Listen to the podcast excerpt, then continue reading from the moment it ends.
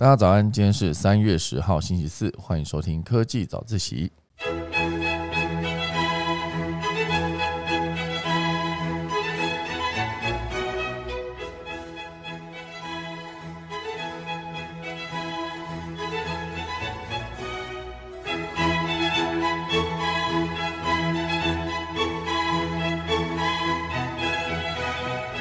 今天科技早自习要为大家带来几则消息。第一大段会跟大家聊到的是麦当劳即将关闭在俄罗斯的门市，那包括其他像可口可乐啦、星巴克啊，很多的公司都加入这样子的制裁的计划。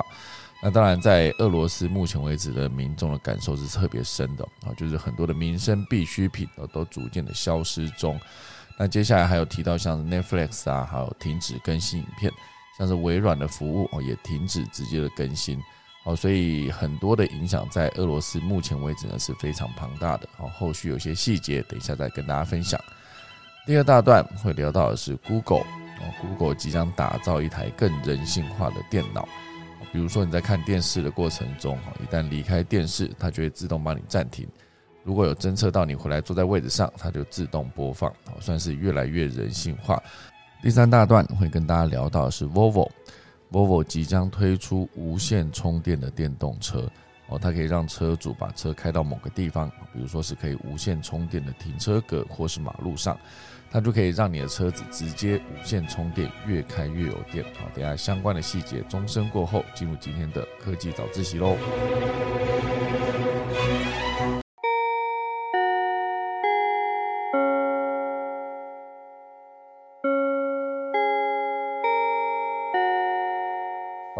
今天第一大段呢，先来跟大家聊聊，呃，就是 Google 要打造，哦，讲错了，就是麦当劳要关闭俄罗斯的门市。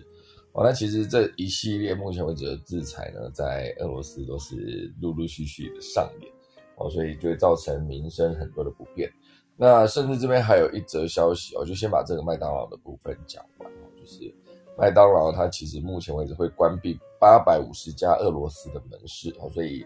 麦当劳在俄罗斯其实目前为止是八百五十家，也是算是一个蛮庞大的一个数量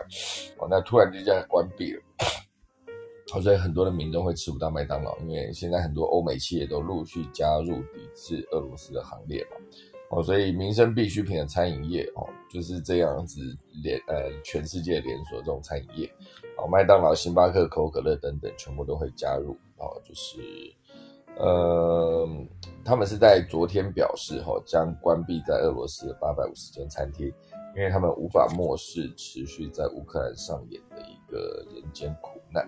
哦，这是麦当劳表示，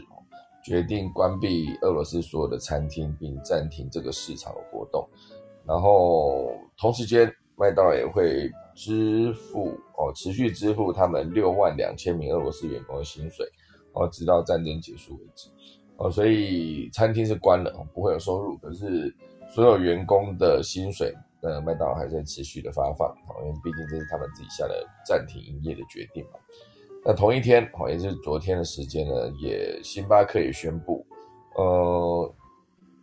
将在俄罗斯暂停所有的营运，决定暂停在俄罗斯的商业活动，包括星巴克商品的出货。哦，俄罗斯目前为止 有一百三十间星巴克，啊，这个店面是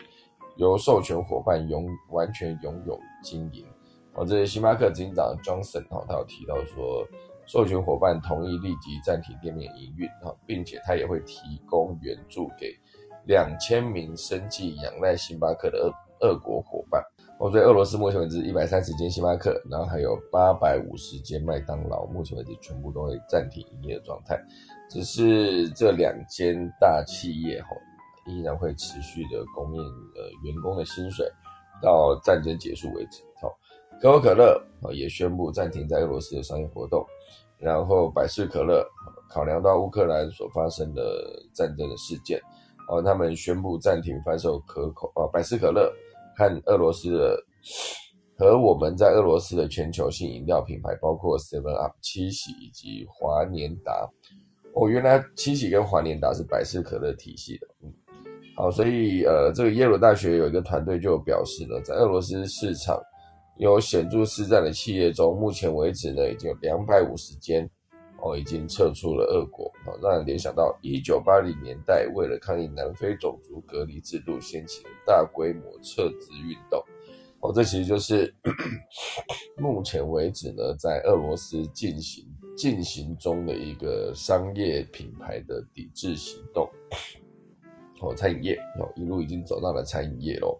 我觉得之前有一些，比如说你说呃，Netflix，你可以把它定义成民生必需品，也可以定义成不是民生必需品。哦，毕竟你可以不看影片，可是如果你不吃东西的话，感觉是相对是更辛苦哦。就是麦当劳这个，如果有一天你想看你家附近麦当劳都没有了哦，这种感觉好像是似乎有点恐怖，因为毕竟我之前有一大段时间都一直在吃麦当劳。好，这就是今天第一则消息。那同时间可以再额外补充一则哦，英国跟美国目前为止也宣布不再进口俄国的石油。好，俄罗斯其实一直以来都是全世界的产油大国，除了中东中东的很多很多产油国之外，俄罗斯也算是一个石油跟天然气出口的大国。那当然，因为这一次俄罗斯军事入侵乌克兰，就造成了国际油价持续飙高。也造成了二零零八年以来最高的一点啊，所以英国跟美国昨天的最新制裁建立呢，也预计将使国际原油价持续飙涨。哦，所以法人就指出呢，在国际油价以及大宗原物料商品价格持续飙涨的现在，通货膨胀的压力哦，会冲击经济的成长，所以接下来欧美股市有可能会重挫，台湾投资人信心会动摇。所以抛售卖压非常的沉重，大盘整理的时间将持续的拉长。那这是呃，美国总统拜登哦宣布禁止进口俄罗斯石油跟其他能源的同时，我就昨天哦，英国也表示，英国将在今年底前逐步停止进口俄罗斯的石油跟石油相关的产品，持续就俄国无端与无理对乌克兰发动战争就责哈。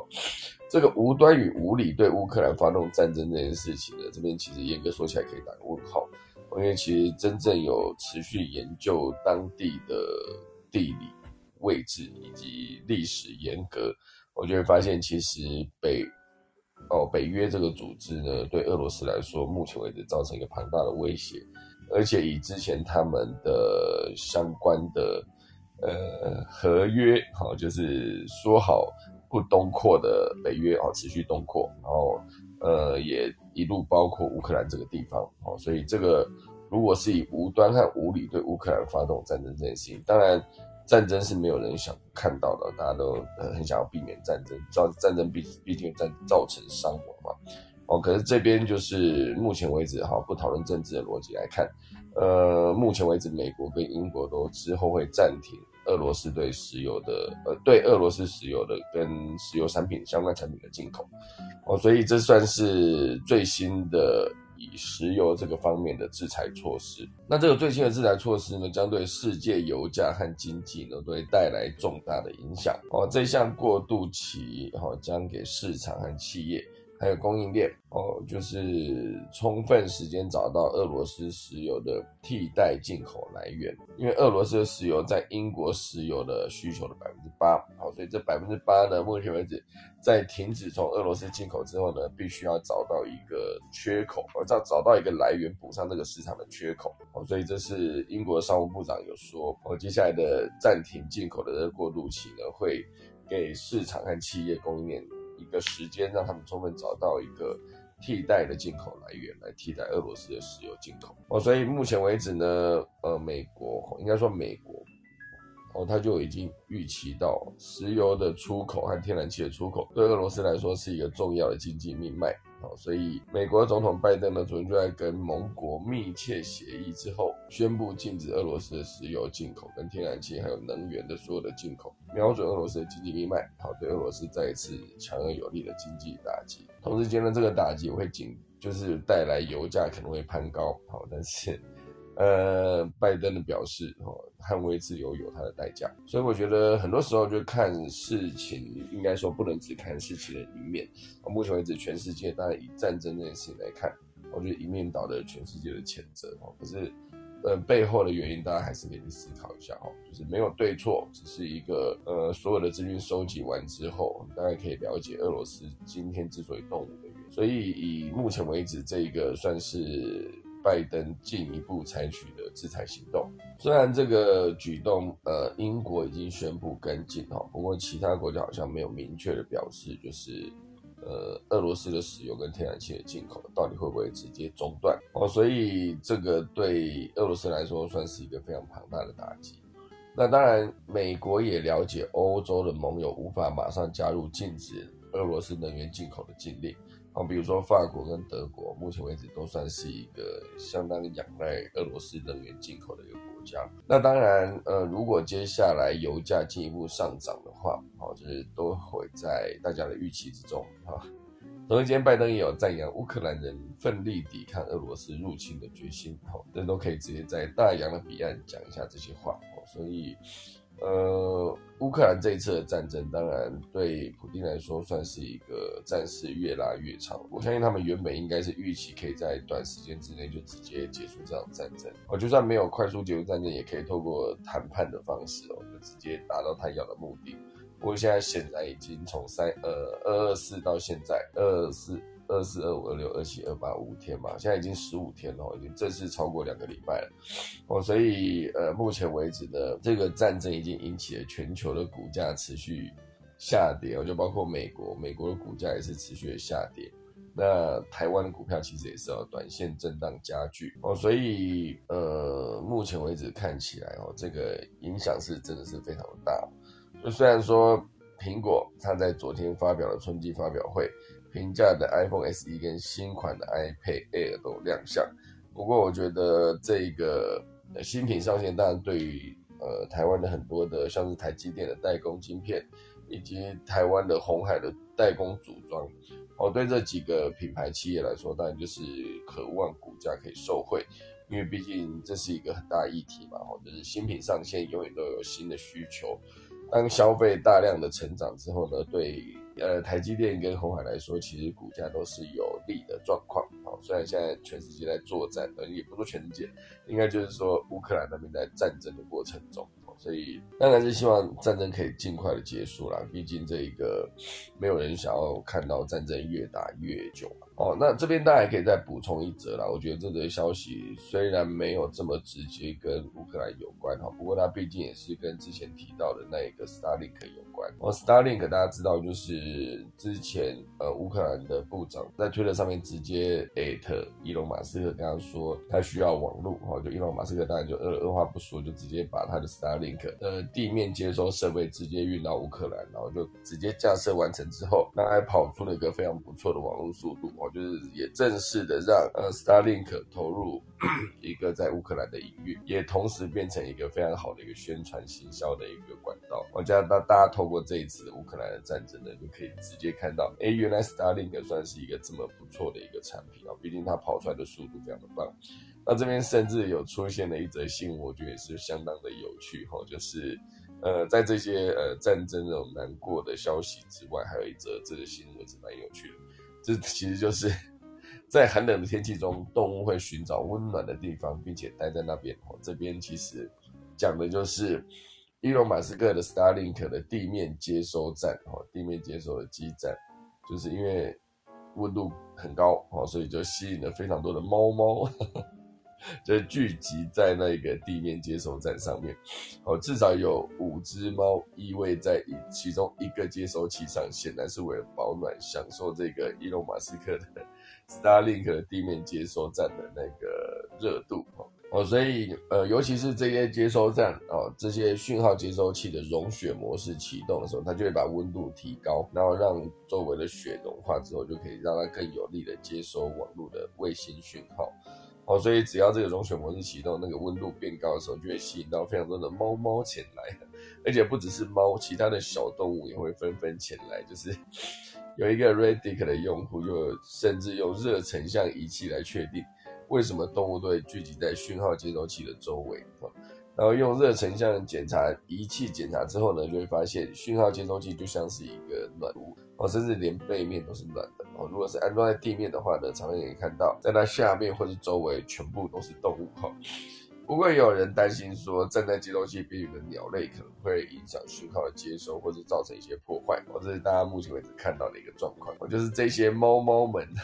呃，在乌克兰这个天气比较冷的时刻呢。就是在看到这个 Starlink 的地面接收讯号器，地面讯号接收器变成暖炉之后呢，很多的猫猫就跑去黏着了哈。因为让我想到我的猫其实也是，只要天气冷，它就黏在人旁边，或者它就样躲在棉被里保暖。所以动物会自己寻找温暖的地方，这件事情在 Starlink 在乌克兰的地面接收站也也再次上演。我就这个轻松的小新闻提供给大家了，跟战争啊，跟那个谁对谁错没有任何关系。哦，就是这一个接收器，因为它很暖哦，所以猫猫跑去黏在旁边了哈。然后这就是今天第一大段关于呃那个俄罗斯被呃餐饮业者，比如说麦当劳制裁的其中一块。那进行第二段段之前呢，来提一下这个关于苹果的手机的消息。苹果的 iPhone SE 呢，第三代登场哈，就是第三代它其实有一个新的晶片，同时间也有一个不错的效能提升，当然它的价格算是相对比较亲民哦。那有被定义成说，它是不是要用这个低价版的 iPhone 去？抢这个 Android 的手机使用者的用户，我就是被批评说，为什么这样去抢这个哎安卓的粉丝是一个走错方向。当然，我觉得还是可以把它定义成高阶手机跟低阶手机的差别。因为这一次的 iPhone SE 三呢，它其实是搭载了 A 十五的处理器，我觉得同时间就变成一个最亲民的 iPhone 的五 G 手机哦，它可以搭载 A 十五，同时也开启五 G 的功能。那这个我觉得算是一个切出不同产品线了。当然，以它的高阶机种 iPhone 十三来看，iPhone 十三 Pro、iPhone 十三 Pro Max 等等这些高阶机种，当然是搭载了更好的晶片、更好的效能，同时也一样也是走五 G 嘛。那当然，这个 iPhone SE 其实走到第三代之后，它进入五 G，我觉得这算是一个针对安卓用户的抢客的一个产品吧。因为这个东西对 i 应该说对苹果来说。这个 iPhone SE 呢，其实它的速度是接近旧款式的两倍，但是外界评论却对 iPhone SE 有一点失失望啊。原因当然是因为，呃，对对这些人来说，这只手机当然价格还是有一点觉得太贵哦，而且没有精准的打击到中低阶用户手机啊手机用户的需求。因为现在五 G 网络也缺少应用场景了，并不是所有的服务都是非五 G 网络不可哦，所以以一个呃，目前为止，每年花入两百二十亿美元投入手机研发公司来看，苹果这一次的这个 iPhone SE 三呢，没有办法呃带给这些消费者。哦，就是满意哦。当然，我觉得这一次还有一些，比如说你把成本花在改良镜头啊、荧幕，甚至干脆降低售价，都能更吸引低阶手机的消费族群。但是这一次的手机四二九美元的最低价，哈，就是对有其他支援五 G 网络的手机来看，哦，价格大部分还有一些是不到 iPhone SE 的一半，然后速度也是相对的表现不错。哦，所以在价格上面，如果想要再打中低阶款的用户的话，可能。呃，价格还是有点高哈，就是售价没降低之外，因为它升级了晶片，也升级了它的五 G 的功能，它的售价就从三九九调到四二九，还多了三十美元哦。所以对一些中低阶的使用者来说，这个价格还是过高。所以这就是大家可以去思考一下，如果对苹果来说，它是明确的切出高阶、低阶手机的区隔是没有错的。可是它的低阶的价格呢？因为效能的提升，然后把售价的提升这件事情，对于这些中低阶的使用户来说，他们觉得哎还是太贵哈，所以就是没办法满意的一个状态啊。这就是这一次的 iPhone SE 三的一个相关的消息。那当然提到这一次 iPhone 的呃 SE 三，然后同时还有那个 iPhone 十三呃全系列都出了一个新的颜色这件事情。还是可以继续讨论一下，就是苹果之前为了节能减碳嘛，是拿掉了耳机跟拿掉了充电头。大家知道那个现在你买新的 iPhone，他们就会主打说，我先给你一条线，可是我不会给你一个新的充电头。那讲的逻辑当然就是要节能减碳，要环保嘛，因为你减少一个充电头，当然充电头本身的制造跟到时候最后呃停止在使用之后的回收，它都可能牵涉到环保相关的议题，或者是充电头。那如果以那个终端的 final 那个成品的体积来看，这个充电头的存在呢，会让它整个手机的包装变得更大。哦，就是毕竟它还是有个厚度在，那你就一定得把那个手机做好相关的防护之外呢，那个充电头的那个厚度跟体积，其实就会直接造成整只 iPhone 手机终端 Final 产品的包装变大哈。所以当他把充电头拿掉，只留一条线的时候，其实它的那个厚度就可以薄非常的多。哦，这就是苹果在打的一个算盘。当它整个产品的整个包装变小之后，它甚至连货运、海运、空运，不管它任何的货物的移动，哦，就是在整个供应物流的上面，它其实还是可以降低非常多的运送的成本。哦，这就是苹果在打的一个算盘。哦，就是降低所有的一个呃运送的成本，同时间包装成本也可以下降，我就可以对消费者来说。它就是一个没有充电头的一个状态。那当然，大家对于定价这件事情会去思考：说你原本这只手机是这个钱，然后你升级了一些设备，嗯，升级了一些效能之后，那你现在把我的充电头拿掉，所以对于使用者来说，这个充电头拿掉，它是一种被剥削的感觉，就是哎，你拿掉了我其中一个东西。那所以之前就有在讨论的时候，如果你的定价策略是这样，就是。原本价格是这样哦，就是包含充电头的。如果说你是让消费者觉得我今天的售价是这样，然后如果不要充电头的话，我可以减少多少钱，而而不是让观众让消费者觉得说我现在定价就是没有充电头，如果你要，你再额外去买。这感觉其实一种虽然有可能那个价格甚至可以包装成价格虽然是一样的话，你那个起始的出发点跟最终消费者心里的感觉还是会有一些落差。就是我不要充电头，我也加入你的环保的计划，加入你的节能减碳这个计划，所以我得到了一些优惠。跟我现在价格就是这样，没有充电头的就是这样。那如果你要充电头，再额外去花钱买，这两种感觉其实心理上的认知差别是蛮大的。所以当然这次这一则消息来讨论，就是拿掉了耳机，拿掉了充电头，却没拿掉一张贴纸。吼。不知道大家对于呃有在用苹果的设备，不管是手机、电脑还是什么，只要你是苹果的电呃苹果的相关的产品，哦，当然很小的不算，然后在之前买一个 AirPods，买一个那个 AirTag 都不会有，那太小。如果是一个终端产品哦，它就一定会送你一张贴纸。这个贴纸是从一九七七年开始的，所以包装经过很多迭代，logo 也设计很多迭代，就是它的苹果的贴纸这件事情，确实 always 保留在。苹果产品的包装之中，啊，那这个一九七零到一九八零年代也是那个贴纸文化最巅峰的一个时期，哦，不少商家也会将自家的 logo 做成贴纸赠送，来增加公司的曝光率，而且拥有同样的贴纸的人会快速被归为同类，哈。你我都使用苹果贴纸的前提，当然就是有买苹果的产品嘛，甚至是认同苹果的产品，或是对苹果的文化有一定的理解跟认知。当然呢，这个贴纸就成为产品使用者间交流的一个暗号。哦所以这就是他们无论如何呢，为就算你把那个充电头、把耳机全部拿掉，你的贴纸是一定要留在里面的。哈，那这个逻辑当然就是，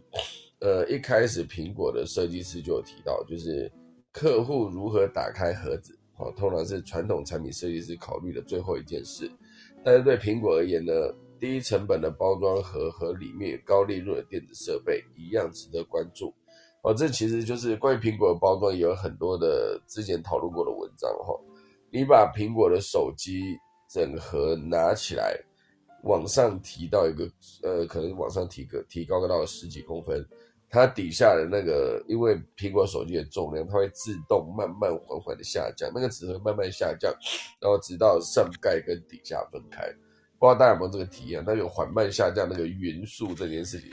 它的速度不是说你今天一拉起来马上就留在原地，或者它绑掉下去，不是，它就是缓慢的下降，有一个基本上那个速度是一模一样的速度。下降到桌面之后，你就完成了整个开箱的动作。这件事情非常的厉害哈，就是它牵扯到那个纸的密度、重量以及它的材质跟它的那个设计贴合度，全部都是必须考量的重点。才能让这一个纸盒缓慢的下降到是一个完美的状态哦，所以这一些设计师对这些不受关注的地方啊，也下足了心思，就是这些包装这件事哦，所以为为了让用户有拆包的快感哦，数十年来呢，苹果的包装设计一直升级改造。哦，有趣的是，包装附赠的 logo 贴纸也会成为传统，而且是从一九七七年 Apple Two 电脑发表的时候持续到现在，一张小小的贴纸就成为了苹果迷多年，呃，应该说苹果产品包装固定的角色。哦，那苹果当然在包装上面下了非常多的苦心了。以我之前在使用的 iMac 桌上型大电脑，就是那个屏幕二十七寸，所以它相对的整个包材也非常的大，整台电脑十五公斤了。我之前在使用这一台的时候，它的包装里面其实有大量的保利龙，因为保利龙其实就是可以让你的整个设备在里面不会受到，就比如说你在呃整个电脑包装好的情况下，那不小心碰到倒倒掉的话。它其实还是可以有一个不错的保护哦，就不会说整个完全电脑就在里面摔坏，因为毕竟那些保利龙的存在就是当做一个护呃缓冲。那之前看了一个 YouTube 的影片，他其实就是一个苹果的之前在苹果工作过的一个设计师，刚好他负责的项目就是苹果的 iMac 新版的一个包材设计。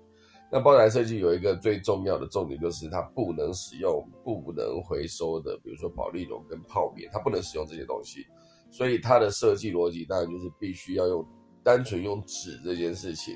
可能透过纸的一些设计跟折叠，它就必须做出所谓的缓冲这件事，而且还要兼顾就是它不能有非环保的材质。哦，所以那整支影片做起来就非常看起来非常的过瘾啊！就是首次看到有一个当初设计了新款 iMac 的包装材料。总之呢，这一个工程师他就直接跟大家讲，他如何设计这个包装，才能把所有的那个呃泡棉跟橡塑胶全部拿掉。好，这个大家如果有兴趣的话，可以去查一下。可是我忘记这个人的名字叫什么了哈。就是大家如果收集到资料，我也跟大家说，就是这个工程师非常的酷哦。就是他后来就变成一个回来台湾之后就做成，他就是一个 YouTuber 的状态，又做了很多呃分享自己在美国 Apple 工作的经历这件事情。哦，所以这个讲到这个苹果的贴纸这件事情，当然从最早的这个贴纸设计，哦，最早是彩色的哦，还不是那种像现在的灰色哈。所以如果真的是始终苹果迷的话，从第一代的贴纸一路收集到现在，应该会是一个非常过瘾的状态。那当然像雷蛇哈，雷蛇它其实在做电脑周边或是电脑，它其实也都有很炫的那个 logo 的贴纸。哦，雷蛇的整个 logo 也是蛮好看的。所以就现阶段变成一个哦，这边底下有一个使用情境，就是有一辆车贴满了所有的苹果的 logo，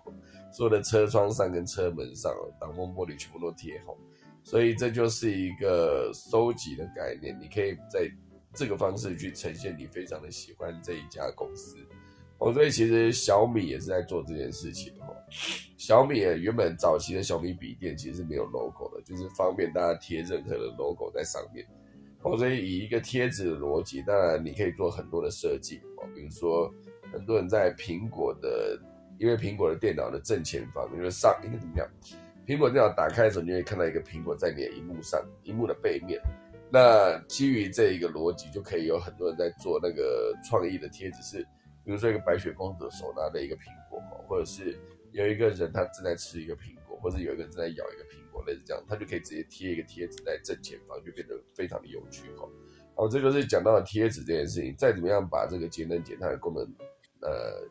就是拿掉很多的，比如说像 iPhone 拿掉充电器，拿掉了耳机，可是那贴纸一定还是会留在里面，其中一个原因。好，启动今天的第二大段之前跟大家分享的内容。好，那现在讲一下第二大段哦。Google 要打造一个更能理解你的电脑。这其实我之前就思考过一个点，就是电脑以后可能不会存在，呃，以后或者必须说，就是电脑应该是无所不在。它以后可能你在跟呃五十年后吧，可能也不用那么久，在跟下下代之类的人聊天的时候，你跟他讲说，哎，我以前有在用电脑，他们可能会听不懂你在讲什么。就是在他们眼中不会有一个东西叫做电脑。现在我们对电脑理解很简单，就是早期的那种有一个主机，然后再接荧幕加接键盘，这个东西叫做电脑。那现在后来，你当然可以说，我现在有一些笔记型电脑，可以直接一部跟键盘都是直接打开就可以使用，这东西叫电脑。可是以后这个电脑它会以一个各种方式去存在，存在在镜子里面啊，存在在电线杆里面，存在在冰箱上面，存在在那个你家里的地板里、你的玻璃等等，全部都是跟电脑有关，它就是一种运算的概念。哦，所以像现在这个上世纪九十年代的计算机科学家叫做马克维瑟，哦，他在文章有一篇写到二十一世纪的计算机这边提出了一个新的概念，叫做普适运算。普是普通的普，适是适合的适，普适运算。他认为呢，未来的计算机将融呃融于网络，融于环境，融于生活，它应该无所不在，又让人意识不到。让人意识不到这件事情是一个非常精准的说法。就像我们现在看到路牌，不会去思考路牌是什么，而是直接看指路牌上面的文字。而计算机应该是无感的哦，就是应该不会让你有感觉到，人们不用思考就能直接使用。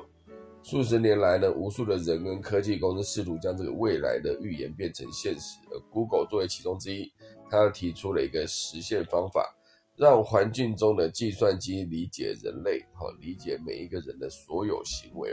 好，比如说你可以思考一下，你如果今天正在做菜，你做菜的时候用那个平板电脑播放视讯的视频，教你怎么做。那你在播到一半的时候，你可以思考一下，影片一直播。那你这时候播到一半的时候，你发现，哎，我的其中一个酱油不见了，啊，酱油用完了，我必须跑去拿，那你就跑去拿，你要么你就跑去拿这里按一下暂停，然后再去拿，拿拿了可能一两分钟之后回来，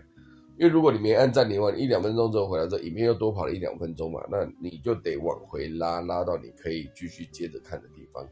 那如果说接下来这个电脑它可以理解你的话，就是你播到一半啊，那个电脑感知到，这个平板感知到你那个离开这个原来的位置，它就先按暂停播放，然后就等你回来的时候，视讯会直接接着从你离开刚刚那个离开的地方接着继续播出哈。所以像这样的故事在科幻电影中其实多次的上演，那很多的智慧家居公司也一直在向大众描绘未来就是这个样子。那当然，如今如果真的做了，它的展示情情境影片里面，哦，几乎做出了一模一样的场景，哦，不管是像刚刚讲的，直接做了暂停，或者是你坐在沙发上看电视，然后你去上个厕所回来，你上个厕所的时候，其实它可以直接帮你电脑按暂停，哦，就是这个是非常直觉的一件事。甚至还有一块是那个手势互动功能，哦，手势互动功能也其实也是有在呃 Google 的 Pixel Fold 哦这个。这家公司就有推出这个哦，在 Pixel Fold 这这个这个装置上面就有推出了手势互动功能，不需要触碰荧幕点击，只要轻轻挥手就能换下一首歌、暂停或是呃大小声音量等等都可以用手势去做控制，而且那个反馈还算蛮精准的。这其实就是之前的 Xbox 有一个 Connect，它其实就是从动态感知去做游戏的操作跟互动。最早的 w 大概也是这个逻辑哦，就是直接透过这种轨迹的追踪去判断你现在如何去做这一个动作，不管是之前的运动上面的挥拍，或是直接做投篮等等，这其实全部都可以用这个方式哦。所以像这个视讯自动的暂停跟播放，只是 Google 演示的技术其中之一，还有一些场景就是，比如说你出门的时候，恒温器会提醒你带伞，或者会下雨。起身离开的时候，会告诉你说接下来有一个视讯通话等等，这全部都是一个用更智慧的方式去理解你的生活情境，然后给你相对应的一些后续的资讯传递或是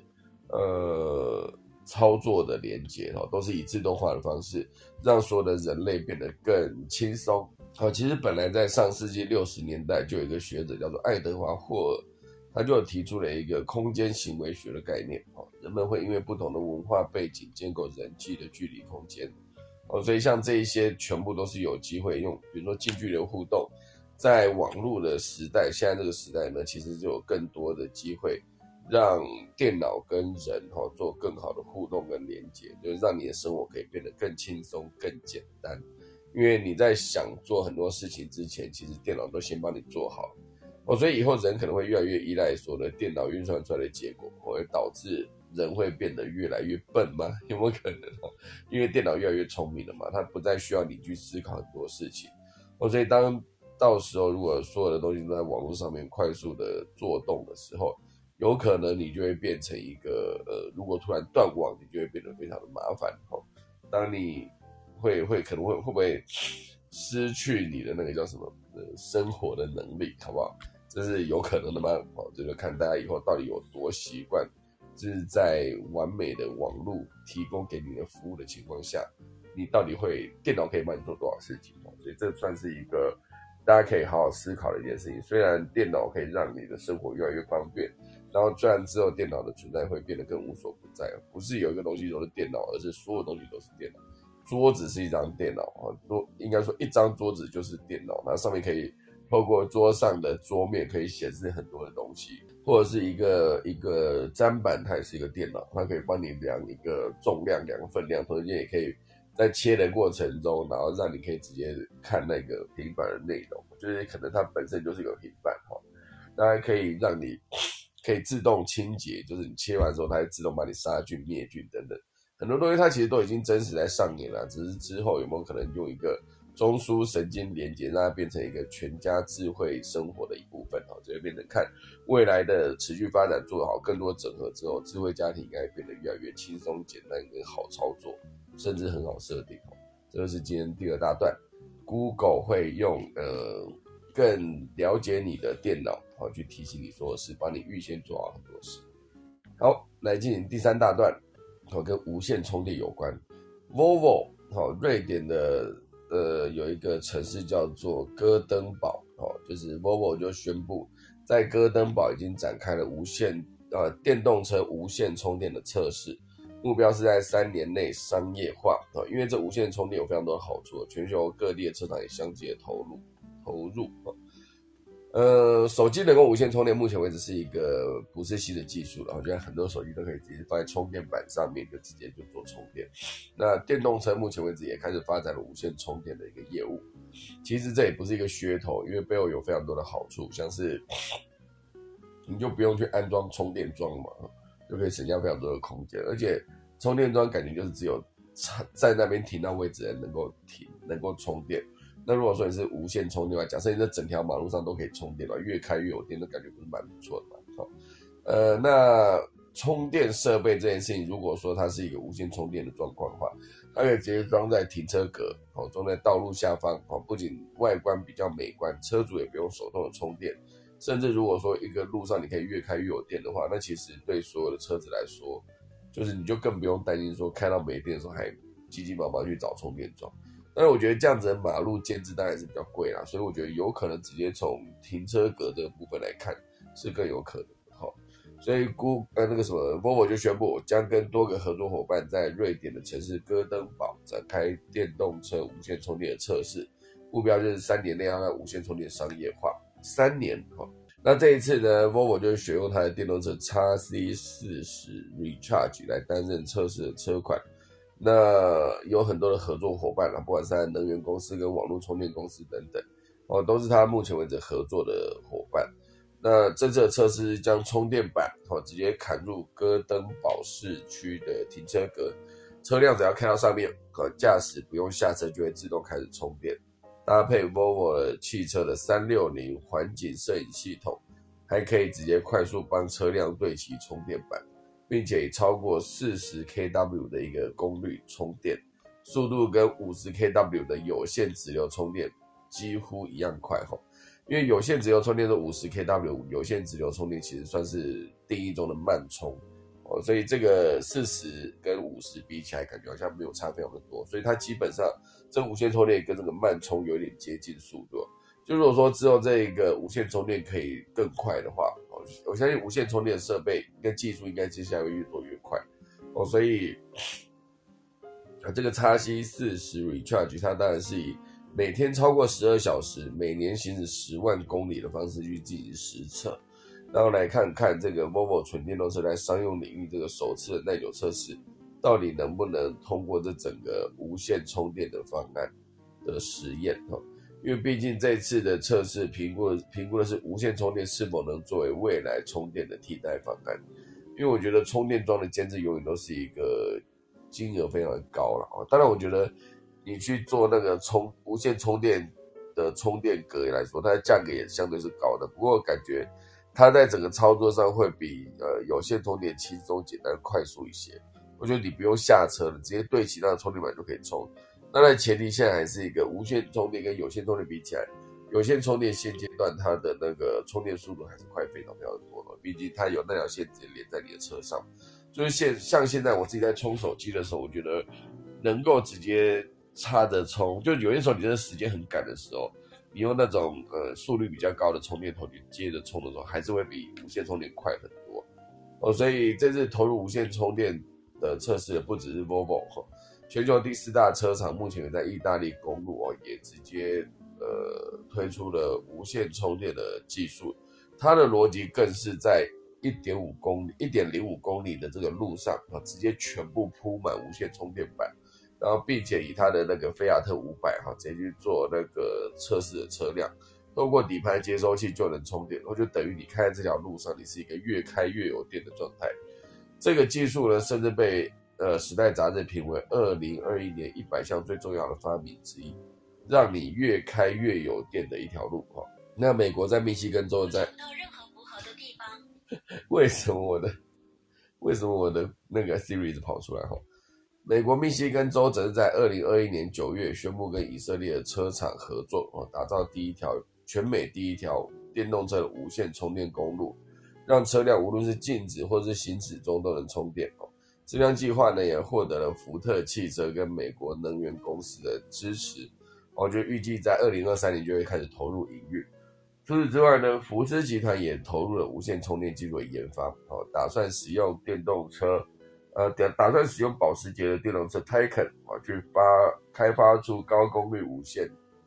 高功率无线电动车充电的概念装置。目前这里都有初步的测试成果，都可以做到百分之九十八的充电效率，也就是几乎所有的电都能充进汽车内啊。目标呢，希望能够把功率从现在的一百二十 kW 提升到三百哈，这样子，呃，呃，泰克在无线充电的情况下，十分钟就能充到电量的百分之八十，哦，那蛮快的哦，无线充电十分钟可以充到百分之八十，这速度真的不错哦。所以它当然这边讲的功率是从一二零 kW 升到三百嘛，那这个一开始瑞典提到那个，它其实是才四十哈，四十五十其实相对比较慢了，那这个。呃，福斯正在进行的是，如果一旦把无线充电的功率拉到三百 kW，k 三百 kW 是不是三百千瓦的意思啊？好像是这样讲哈。这个三百的时候，当然这个效率会更高哦，所以期待有一天很多的车子都可以用无线充电的方式来完成充电。好，现在时间来到了五十九分，快速跟大家讲一下今天农民历。今天是二零二二年的三月十号，也是农历二月初八。今天好日子，好宜祭祀、出行、订盟、纳财、财衣、合葬、灌祭、认养、动土、安床、做灶、安葬、破土、结网、取鱼之列。今祭祭做梁跟造庙哦，所以今天不要盖庙，不要盖宫寺堂观都不要哈，所以今天不适合。好，以上就是今天二零二二年三月十号的可以早一起，大家准备来打下个钟喽。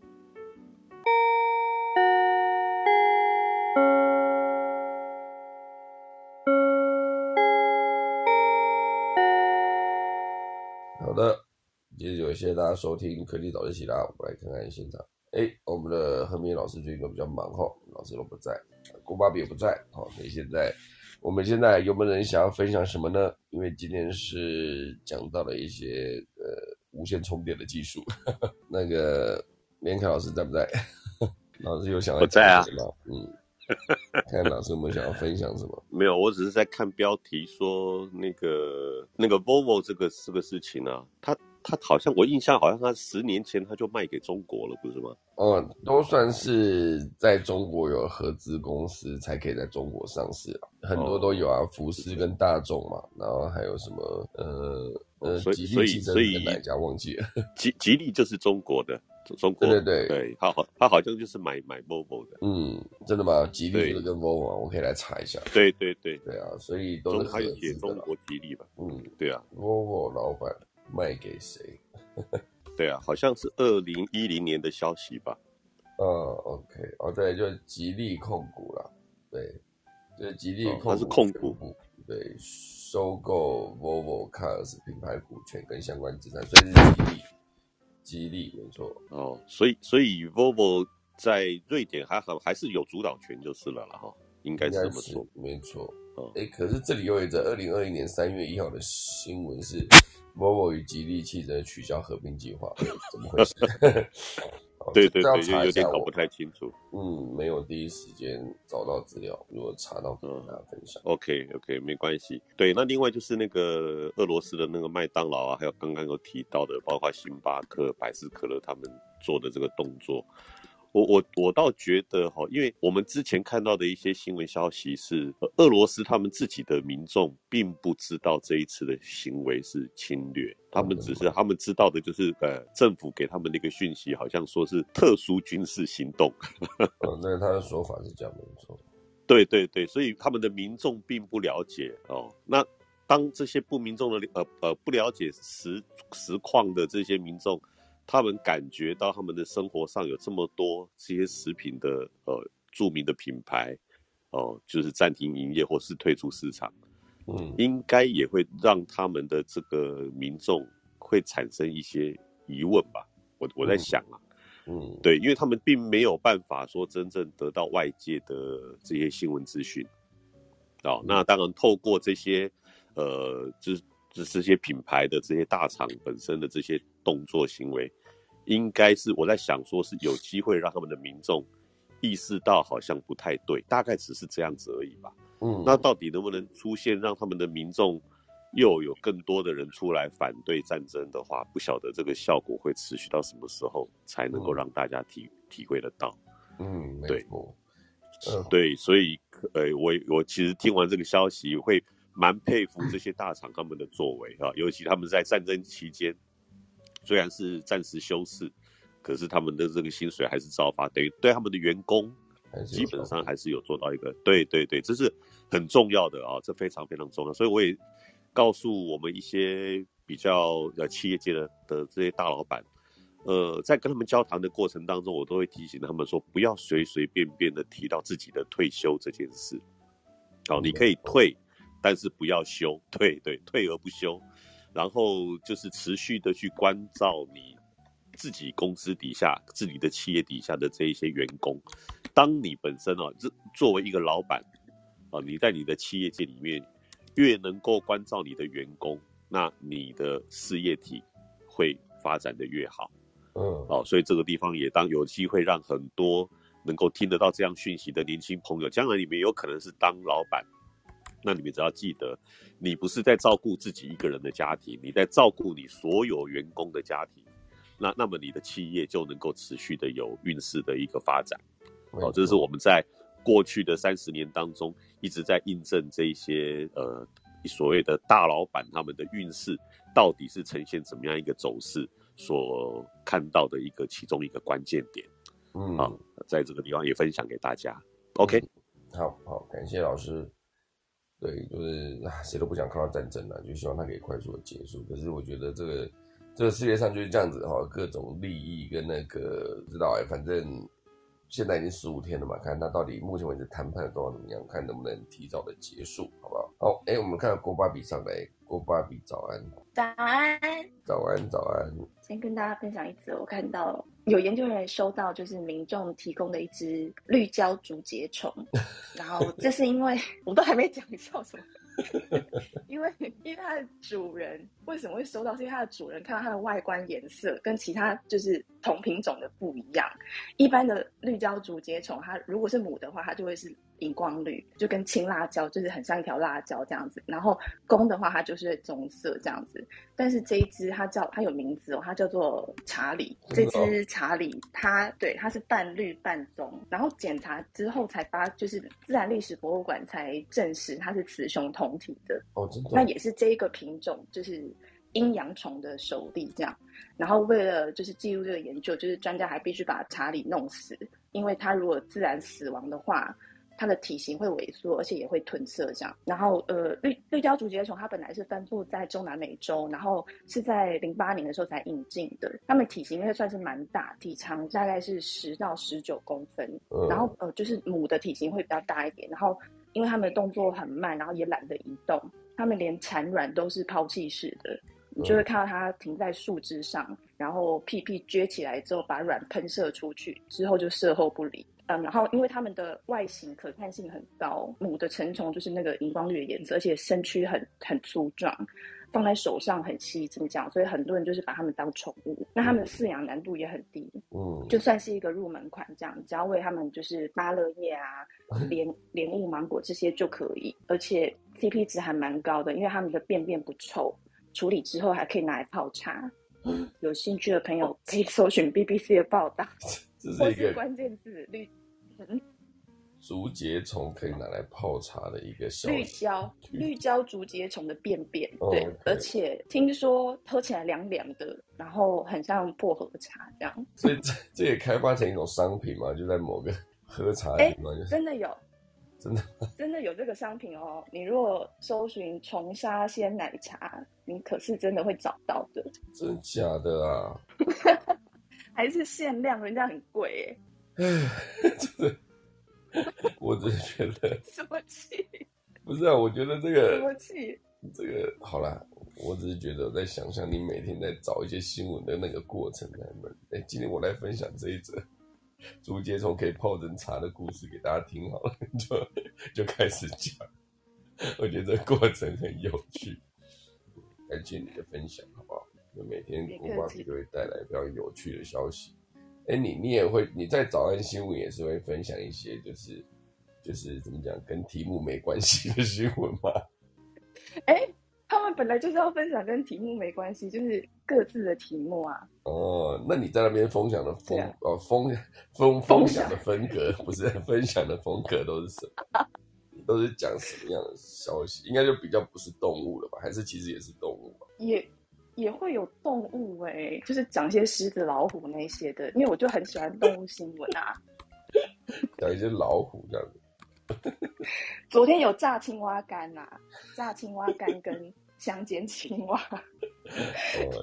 哦，对对对，我有看到浩尔分享关于青蛙的那个，对对对，我有看到，我看到，我想起来了，对啊，嗯，感谢你教的分享，宗的爱。真的是很有趣。好，今天就谢谢大家来收听科技早自习三月十号的那个第一百七十四集哈，明天就一七五喽，渐渐的就会接近到我的身高一七八了，有没有？讲的要干嘛？好了，总之等一下就来先打今天的下课钟哦。